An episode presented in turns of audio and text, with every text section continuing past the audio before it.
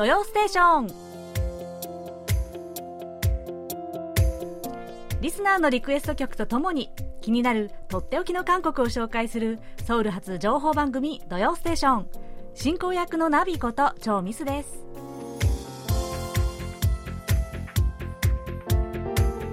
リスナーの皆さんこんにちは、アニョンハセヨ。最近はもう晴れの日が続いて、空も真っ青で気持ちの良い4月のソウルです。今日はまず早速お手紙を紹介しますね。福岡県の松尾純一さん、ミスさんこんにちは。はい、こんにちは。すっかり暖かくなりましたね。春に聴きたい曲をリクエストします。マニアックですが、ユースンちゃんのロマンチックコメディロメンティックコメディという歌です。この歌には思い入れがありまして、2010年に日本国内の K-POP コンテスト九州大会で歌い、その後も北九州小倉リバーウォーク、広場のイベント、過去韓国フェスタ in 北九州でたくさんのお客様の前でこの歌を歌ったことがあります。今考えるとむちゃくちゃ恥ずかしいですが懐かしいです。こちらについては写真をご覧くださいね、ということで、松尾さんから、この写真とですね、なんと2010年のステージの、YouTube にねアップされている動画のリンクも送っていただいたんですよ。ありがとうございます。見ましたよね。思い出の歌のエピソードとともにですね、この韓国歌謡コンテスト九州大会、こちらですね、韓国領事館と韓国文化院の主催ということで行われたようですね。いやー、松尾さんユーズンちゃんさんに負けず劣らずの爽やかですっごいお上手でしたよ、ステージのパフォーマンスもすごく素敵でした。でね、この様子だったら写真だけで見たんですけれども、小倉でのねフェスタも大喝采だったんじゃないかななんて思いましたよ、松尾さんこの実力だったらもしかしてね、KBS の韓国歌謡コンクール年末のね常連さんなんじゃないですかこれ今年の年末楽しみにしてますよ。それでは松尾さんが2010年と2012年にステージで熱唱されたというこちらの曲で今週の土曜ステーションスタートです。最後までお楽しみください。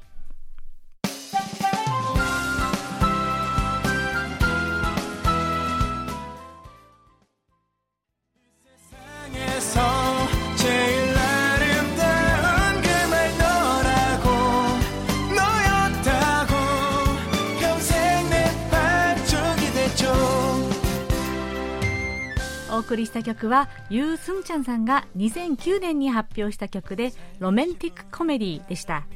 リクエストしてくださった松尾純一さん、懐かしい気持ちで聴いてくださいましたかね。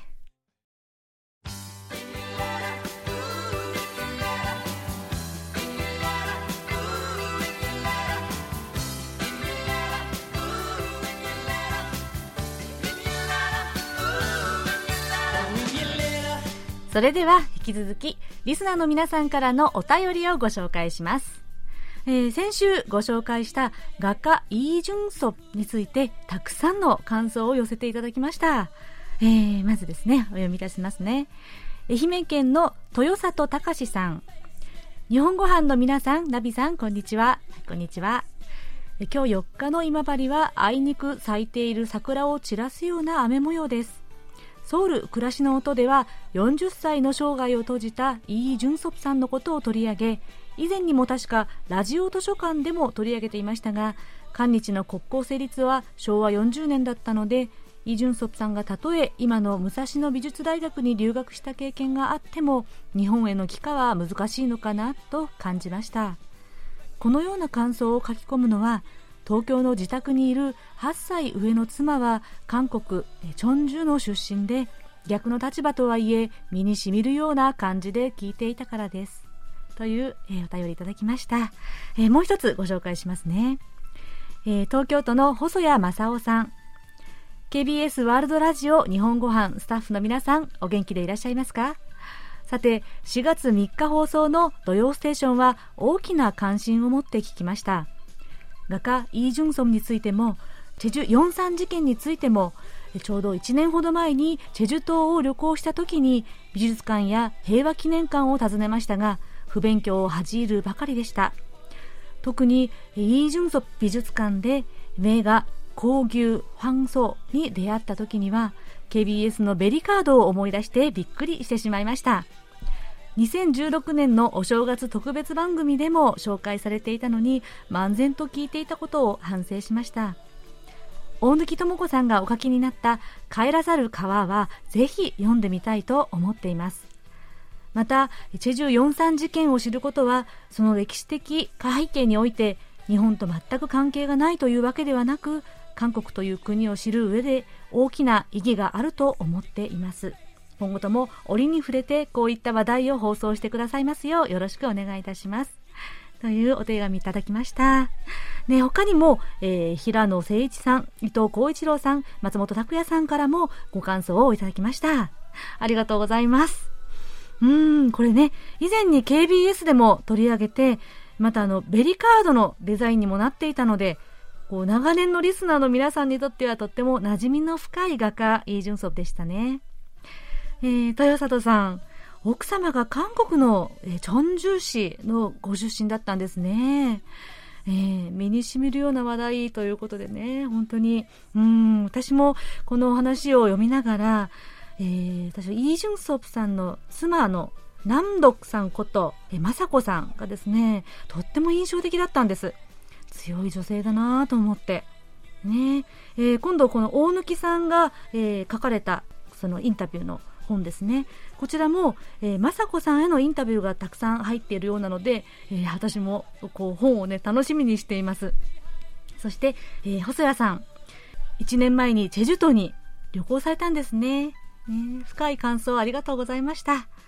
チェジュ43事件について、ちょっとね前回あまり詳しくは語れなかったんですけれども、今年はちょうどですね、この犠牲者の名誉回復と真相究明のための特別法、43特別法というのが、通ったという記念すべき年でした、イ・ジュンソプの話をしたのがちょうど4月3日ということで、なんだかね感慨深かったです。私も今度チェジュ島に行ったら、この平和記念館とイ・ジュンソプ美術館、ぜひ訪ねたいと思います。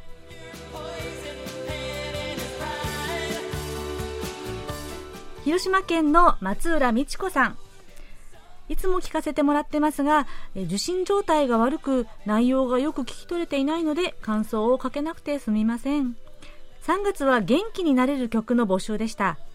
韓国の音楽を聴くようになって15年以上になりますが、元気になれるような明るい曲よりも心に響く悲しいバラード系ばっかり聴いているのでリクエストできませんでした。ちなみに今まで聴いたバラードで甲乙つけられないほど大好きで、聴くたびに涙する曲も紹介します。一つ目がドラマグリーンローズの OST の中のグリーンローズ、そしてキンボムスさんの胸に沈む太陽、3つ目にコ・パクヨンハさんのブルー、いつかラジオで流れてくる日を楽しみにしています、とのことです。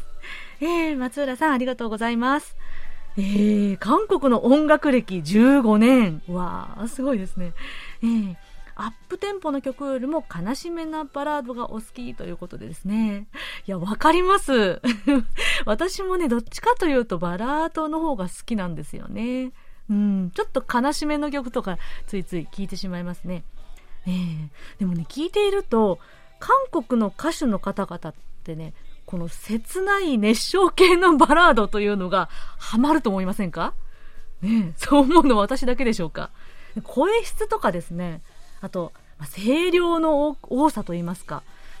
これは合ってるのかなって思うんですけど、そういう私はまだまだ韓国音楽はね初歩者なんですけれども、こうしてね皆さんのリクエストを聞いてるとすごく勉強になるんですよ。で全然知らなかった歌手とか知らなかった曲もうたくさん知れるようになりました、それが嬉しいんですで、どんどんハマってるんですよ。松浦さんが紹介してくださった曲も全部私は聞いてみました。とってもいい歌でした、このうちの1曲を後ほどかけさせていただきますね。京都府の関正則さん、ナビさん毎週欠かさず聞いています。ありがとうございます。とっても暖かな日が続いています。3月末に黄砂があって、とっても視界が悪い状態でした。西側の山がはっきり見えなかったです。ナビさんは4月から何か新しいことに始めようとしているものはありますか？ちなみに僕はかなり遅めのインスタグラムを始める予定で、すでに会員登録はしています。ということです。はい、関さん。いや、京都にお住まいということでね、そちらでも黄砂がありましたか。いや、この中国、韓国、日本とですね、やっぱりこう黄砂とか気候の問題になるとやっぱつながってるんだなって、東アジアはつながってるんだななんて思うんですよね。さて、関さんは4月から始めるインスタグラムということですね。私も使ってますが、まあインスタは結構ね、主に情報収集になってますかね、私の場合。最近はね、お店とかがこうホームページの代わりにインスタグラムで情報をアップしてるところが多いんですよね。それでちょくちょく見てしまいます。あと私はインスタ漫画とですね、猫動画にちょっとハマってます。暇があると猫動画を見て癒されるというですね。はい、で、ところで4月から始める新しいこと、実は私あるんですよ。もう間もなく始まるんですけれども、何かと言いますと、というのは来週にとっておきます。楽しみにしていてください。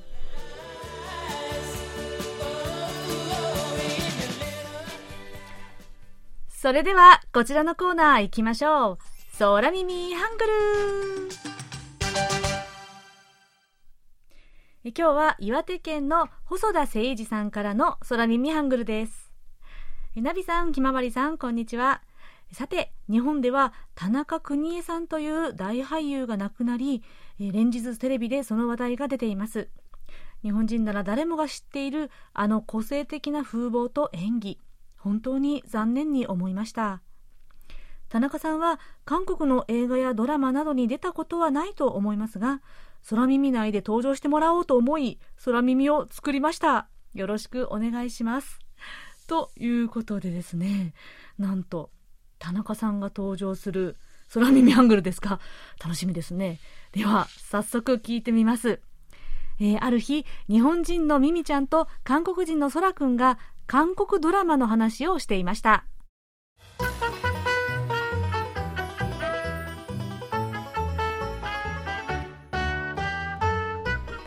あ、ミミちゃん、どうしたの？嬉しそうな顔して。あ、ソラくん、私太陽の末裔っていうドラマを見て、今その余韻に浸ってるの。あのラストシーン、本当に感動した。ミミちゃん、今頃太陽の末裔見たの？ずいぶん遅れてるね。まあでも、いいものはいつになってもいいよね。そう、挿入歌も素敵だった。それから田中も面白かったね。え？田中？そうだよ、何回も出てきたし、あのドラマで田中、韓国で流行ったんだよ。田中ってまさか田中邦衛さん？いや、そんなはずはないし。田中って誰？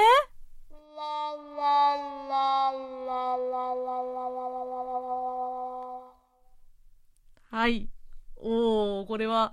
わかる方はわかりますかね。田中というですね、太陽の末裔ドラマを見た方ならピンときましたかね。実はね、私これわからなかったんですよ、瞬間。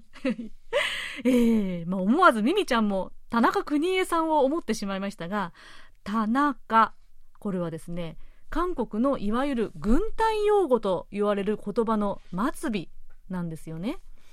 例えば、しますというののへよ、何々へよをハンニダダで終わるようにするとか、それからへよという疑問形をハンニカカで終わらせる。また、目上の人が目下の人に向かって、へっそへんにと聞くのをへんなと、ちょっと強い命令口調にする。こういう、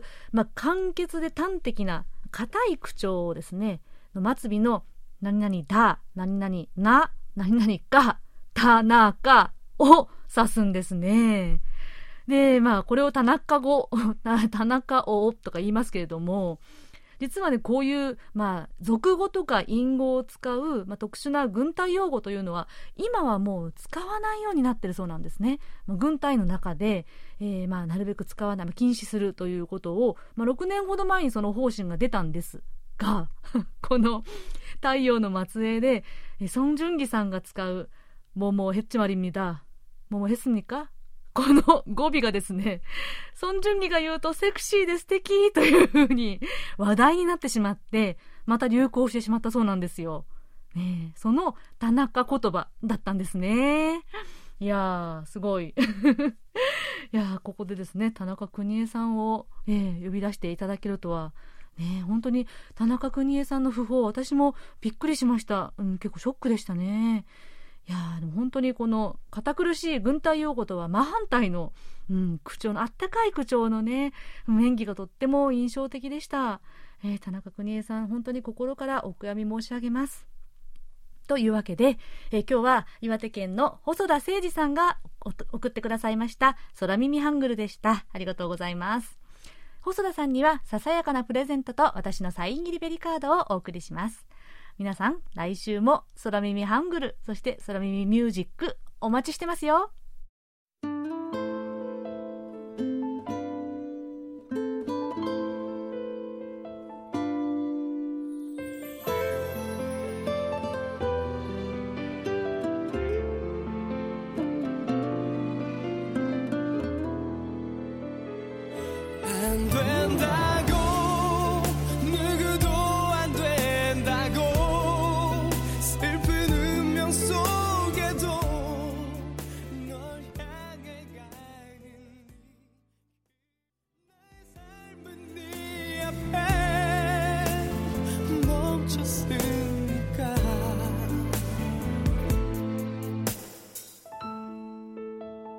こちらの曲は先ほどお便りをご紹介しました松浦美智子さんからのリクエストで、2005年に放映されたドラマグリーンローズの OST よりジャストのグリーンローズでした。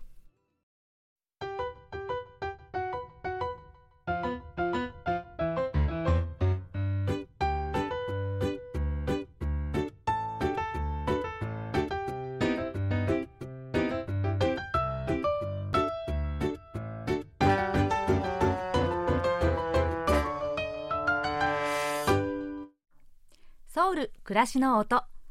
このコーナーでは韓国の日々の暮らしの中で聞こえてくるさまざまな音や話、言葉、エピソードなどをお伝えしていきます。さて、韓国映画でアカデミー賞受賞といえば忘れられないのがポン・ジュノ監督のパラサイトの快挙でしたよね。2020年のアカデミーでは作品賞をはじめ4冠に輝き、韓国映画の名前を響かせましたね。ところでその年のアカデミー賞でもう一つ韓国映画がノミネートされていたのをご存知でしょうか。短編ドキュメンタリー映画賞で最終候補に名前を残したイ・スンジュン監督の不在の記憶です。これは2014年4月に起きたセウォル号沈没事件を扱った29分の短いドキュメンタリーです。ここでセウォル号惨事についてちょっと振り返ってみます。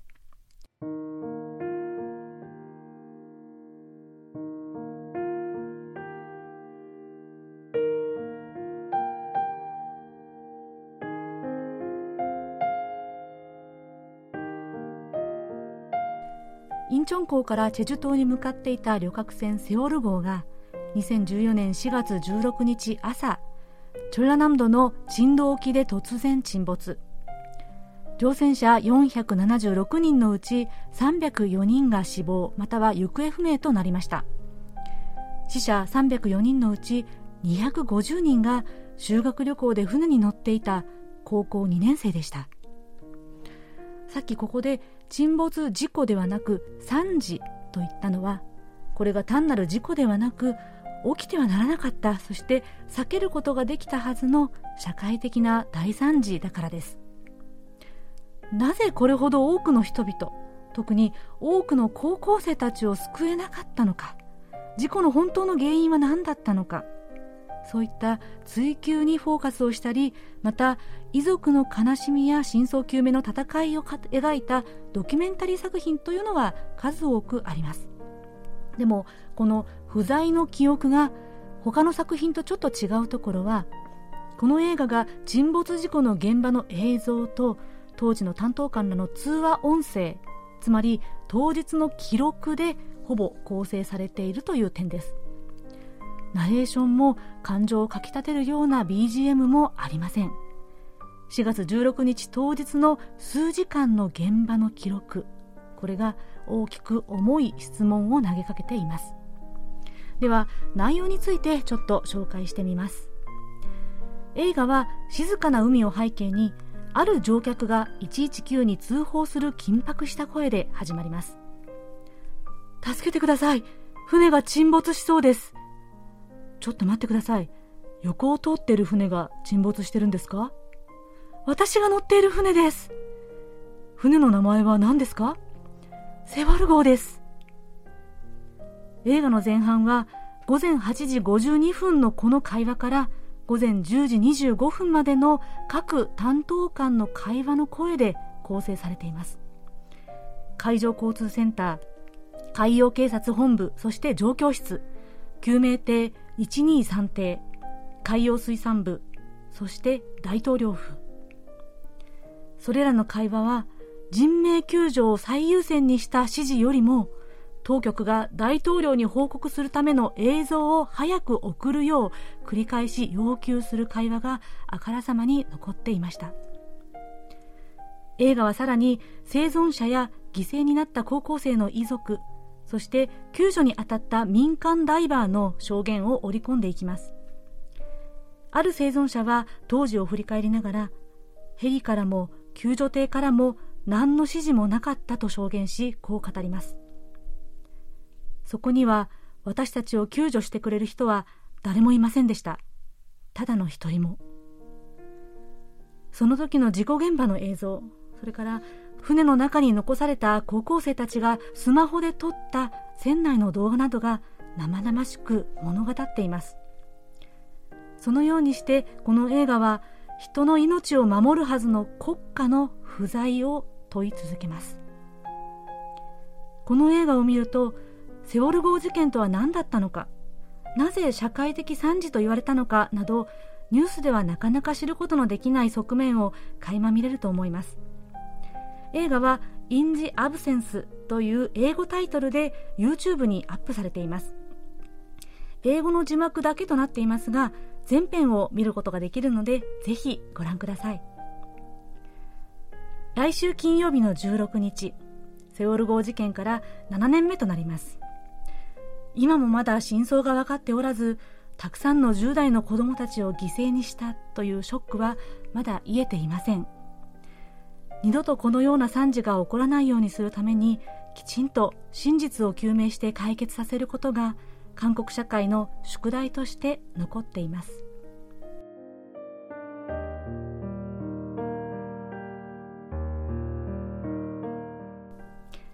ソウル暮らしの音、今日はセウォル号を取り上げた短編ドキュメンタリー、不在の記憶についてお話ししました。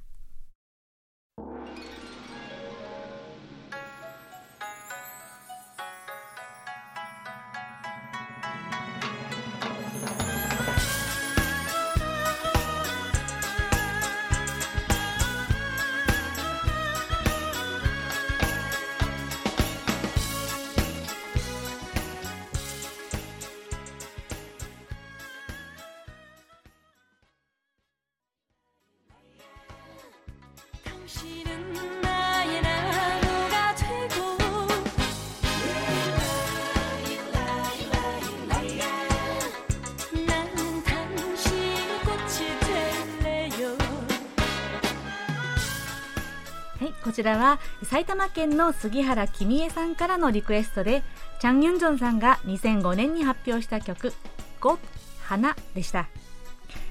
杉原さんからのメッセージです。ポカポカ陽気もだんだん増えてきて、最近は服装も軽くなりました。4月は春に聴きたい曲、曲名も花で春を感じます。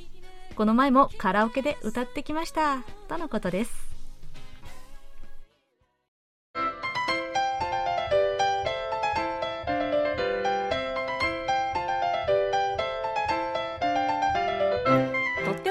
クノート、今さら聞けない韓国入門。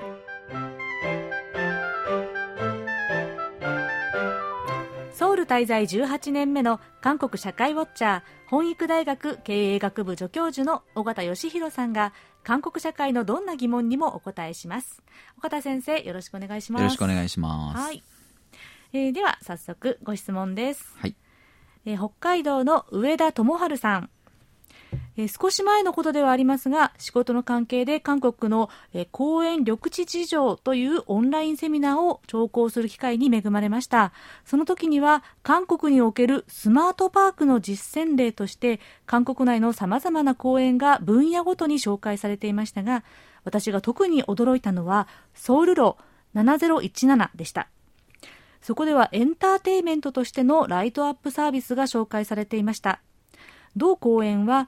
ソウル市内を走っていた高速道路をそのまま緑あふれた公園、空中庭園に変化させた好事例としてよく知られていますが、このようなライトアップサービスが展開されていることまでは存じておりませんでした。一般に公園とは誰しもが憩いくつろぐことのできるフリーなオープンスペースであると定義されますが、ここまで来園者に対してくつろいでもらう、楽しんでもらうためのサービスが設備され実践されていることには驚きであったと同時に、こういった発想にたどり着くことのできる韓国の皆さんの心の底にある人情とも言うべき優しさに感心するばかりでした。もしよろしければ、先のソウル路7017のように、そんな韓国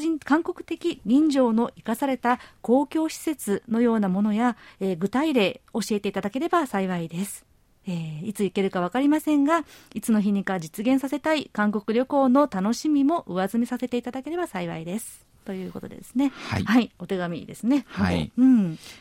ソウル路7017ですね。はい。ソウル路7017っていうんですかね。はい、はい。路というのがね、道ですよね。はい、この言葉でくだりですけど、はい。そのソウル駅の北側に位置していて、うん、その北側をですね、東西にこう1キロ、全長で約1キロになるんですけれども、うん、上田さんがおっしゃったように空中庭園のようにですね、はい、広がる空間になります、うん。で、これ公園というよりもですね、もう観光スポットとしてこう作られている、という感じで、うん、上田さんがおっしゃるようにですね、その、来場者にくつろいでもらう、楽しんでもらうと。いうのはですね、もう当然公園のようなこう空き地を公園にしているというそういう感覚とは全く違ってですね、うん、エンターテイメント性が非常に溢れているという感じです、うん。公園ですから当然歩行者専用なんですけれども、うん、ホテルとか、うん、地下鉄の駅など17カ所と連結されていてですね、うん、その空間として楽しむだけじゃなくてこう移動するためのこう、通り道としても、うん、を利用されるんですね、うん。で、緑も多くてホテルとかグルメカフェ、記念品ショップあるいは公園イベントスペースなんていうものもあったり、あとはトランポリンなんかもあるみたいなんですね。子供も楽しい、はい、それから水蒸気が夏なんかはね、暑いですから水蒸気が出るようなね、はい、そういった設備があったり、うん、いわゆるインスタ映えする、景色大事ですね。はい、でおっしゃってたようにこう夜間のライトアップもね、非常に、人気です、うん。で、ソウル駅、それから南大門市場、明洞、南山公園、ヒルトンホテル、それから、ソウルスクエアというね、このグルメ、アーケードみたいなところがありますけれども、うん、オフィスビルの中にね、そういう、施設がいっぱい入ってるんですけれども、そういったところ、あるいはソウルロテラスといってね、これテウ財団という、企業の財団が、持ってるオフィスビルなんですけれども、その中にやはりグルメカフェのおしゃれなね、お店が入っているというような空間と直結していて、わざわざ下に降りて、そのビルとか、空間にですね訪れなくてもですね、そのソウル路チルゴンイルチルを渡っていくとですね、うん、これらを、満喫できるという形になっています、うん、はい。で、これはもともと道路だったんですね。そうですね。1970年にソウル駅の東西を、結ぶ陸橋としてオープンしたソウル駅高架車道という呼ばれていた、道路、を、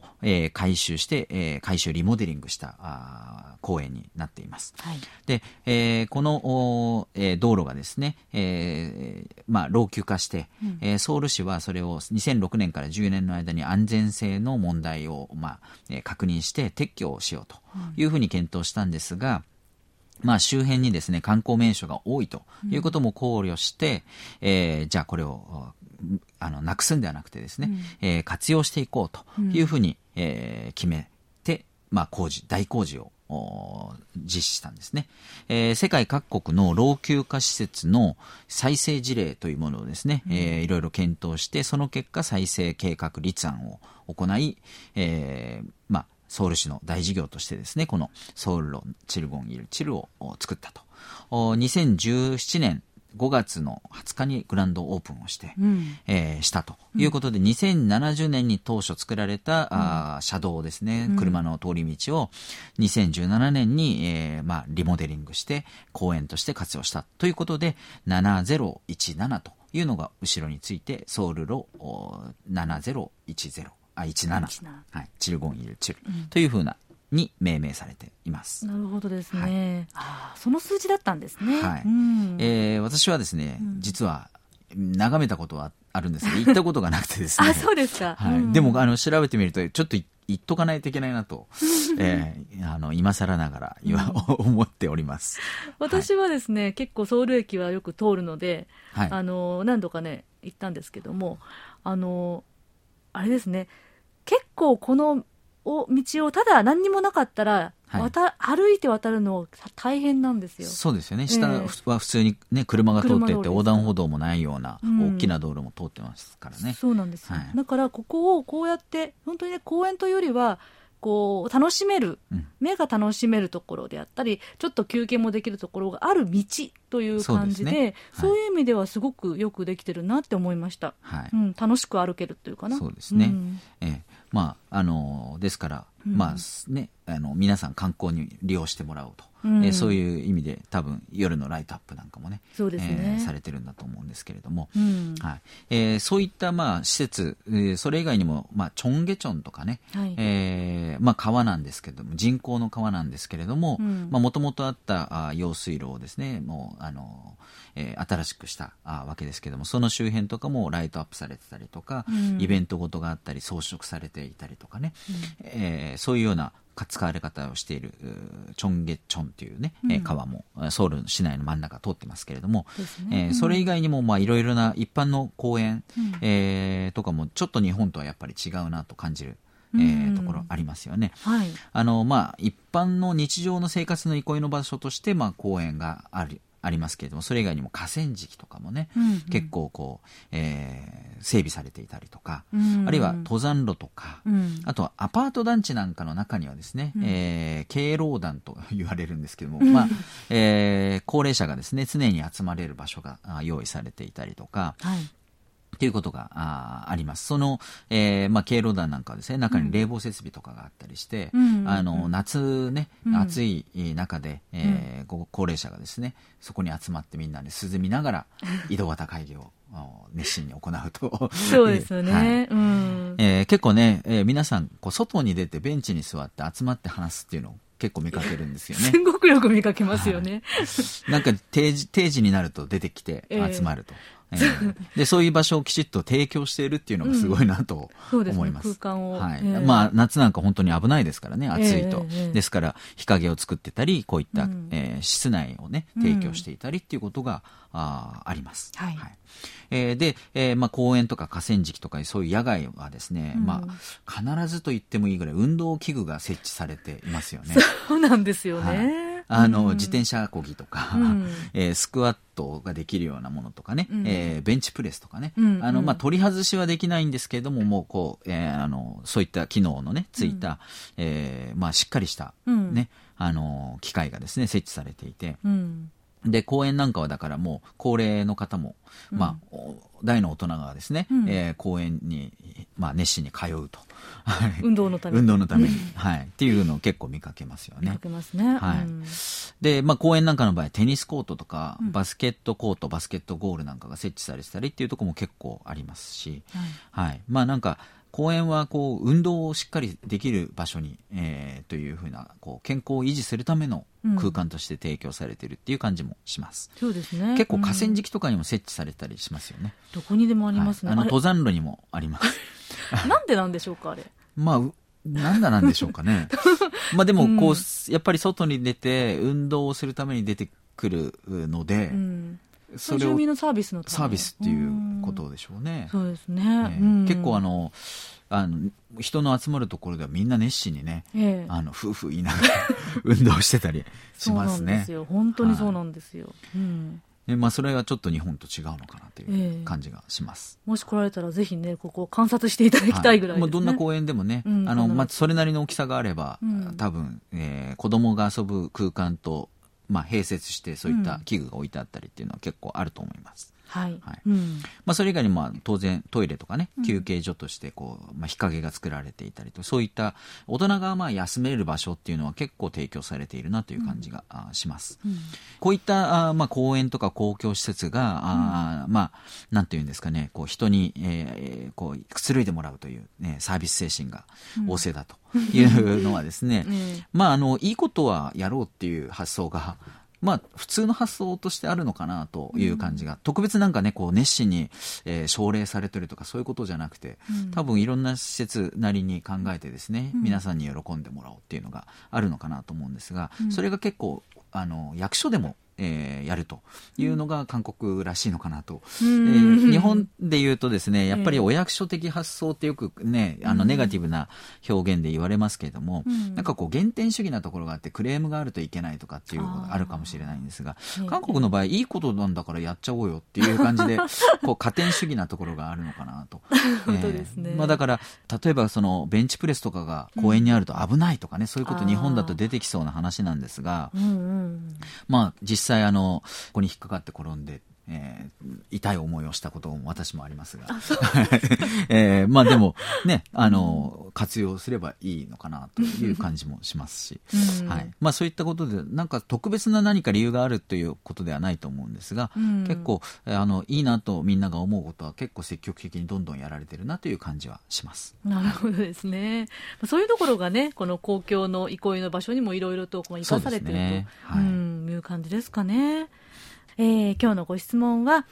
ソウル路7017、そして、韓国の、公共施設、そして憩いの場所などについてのご質問でした。岡田先生、ありがとうございました。ありがとうございました。はい、それでは来週はいかがでしょうか。はい、今さら聞けない韓国入門ということで、来週はですね、色の表現についてお話ししたいと思います。なるほど。はい。とっておき韓国ノート、今さら聞けない韓国入門宛てに皆さんどうぞお気軽にご質問をお寄せください。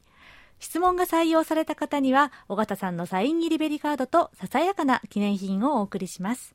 今週はご質問を送ってくださいました上田智春さんにお送りします。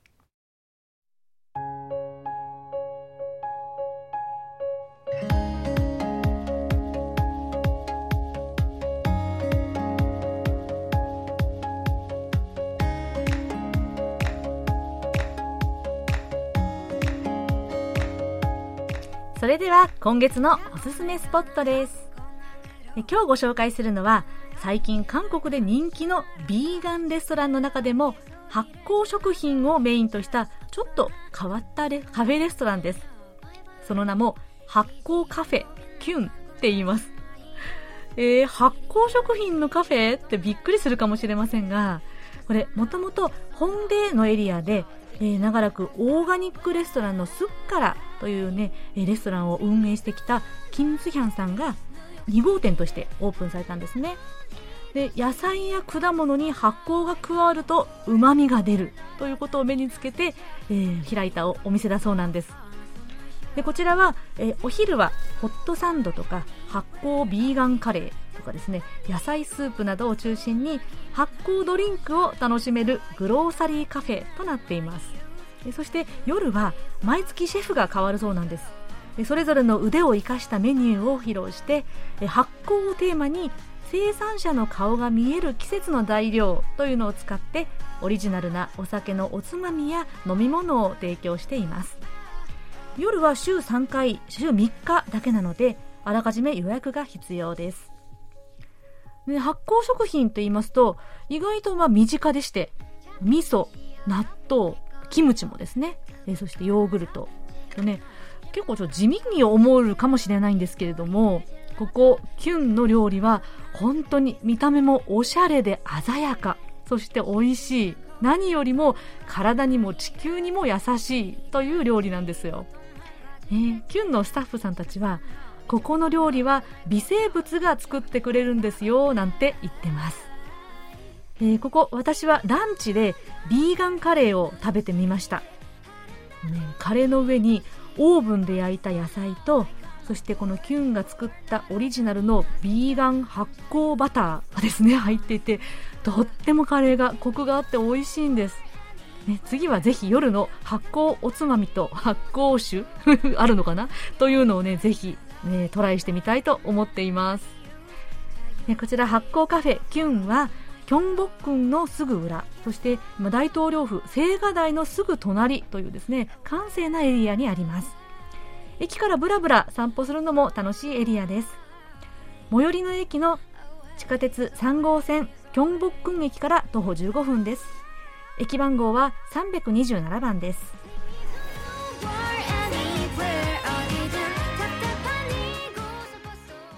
ではそろそろお別れの時間です。クロージングはジャパアーミーさんからのリクエストです。春に聴きたい曲、もちろん BTS の春の日です。この曲は日本語でも歌っていますが、私は韓国語バージョンの方が好きですとのメッセージをいただきました。これね、私も大好きな曲なんです、この桜の花びらが散るのを見ると、눈꽃이 떨어져よの部分をですねつい口ずさんでしまいますね。では BTS 万感想にょんだんのポンナル春の日をお聴きいただきながら、今週の土曜ステーションお別れです。お相手はナビこと超ミスでした。それではまた来週もお会いしましょう。안녕히 계세요。보고싶다이렇게말하니까도보고싶다너의사진을보고있어도보고싶다너무약속한시간나는우리가밉다이제얼굴한번보는것조차힘들어지는우리가여긴온통겨울뿐이야8월에도겨울이와마음은시간에달려가네홀로남은설국열차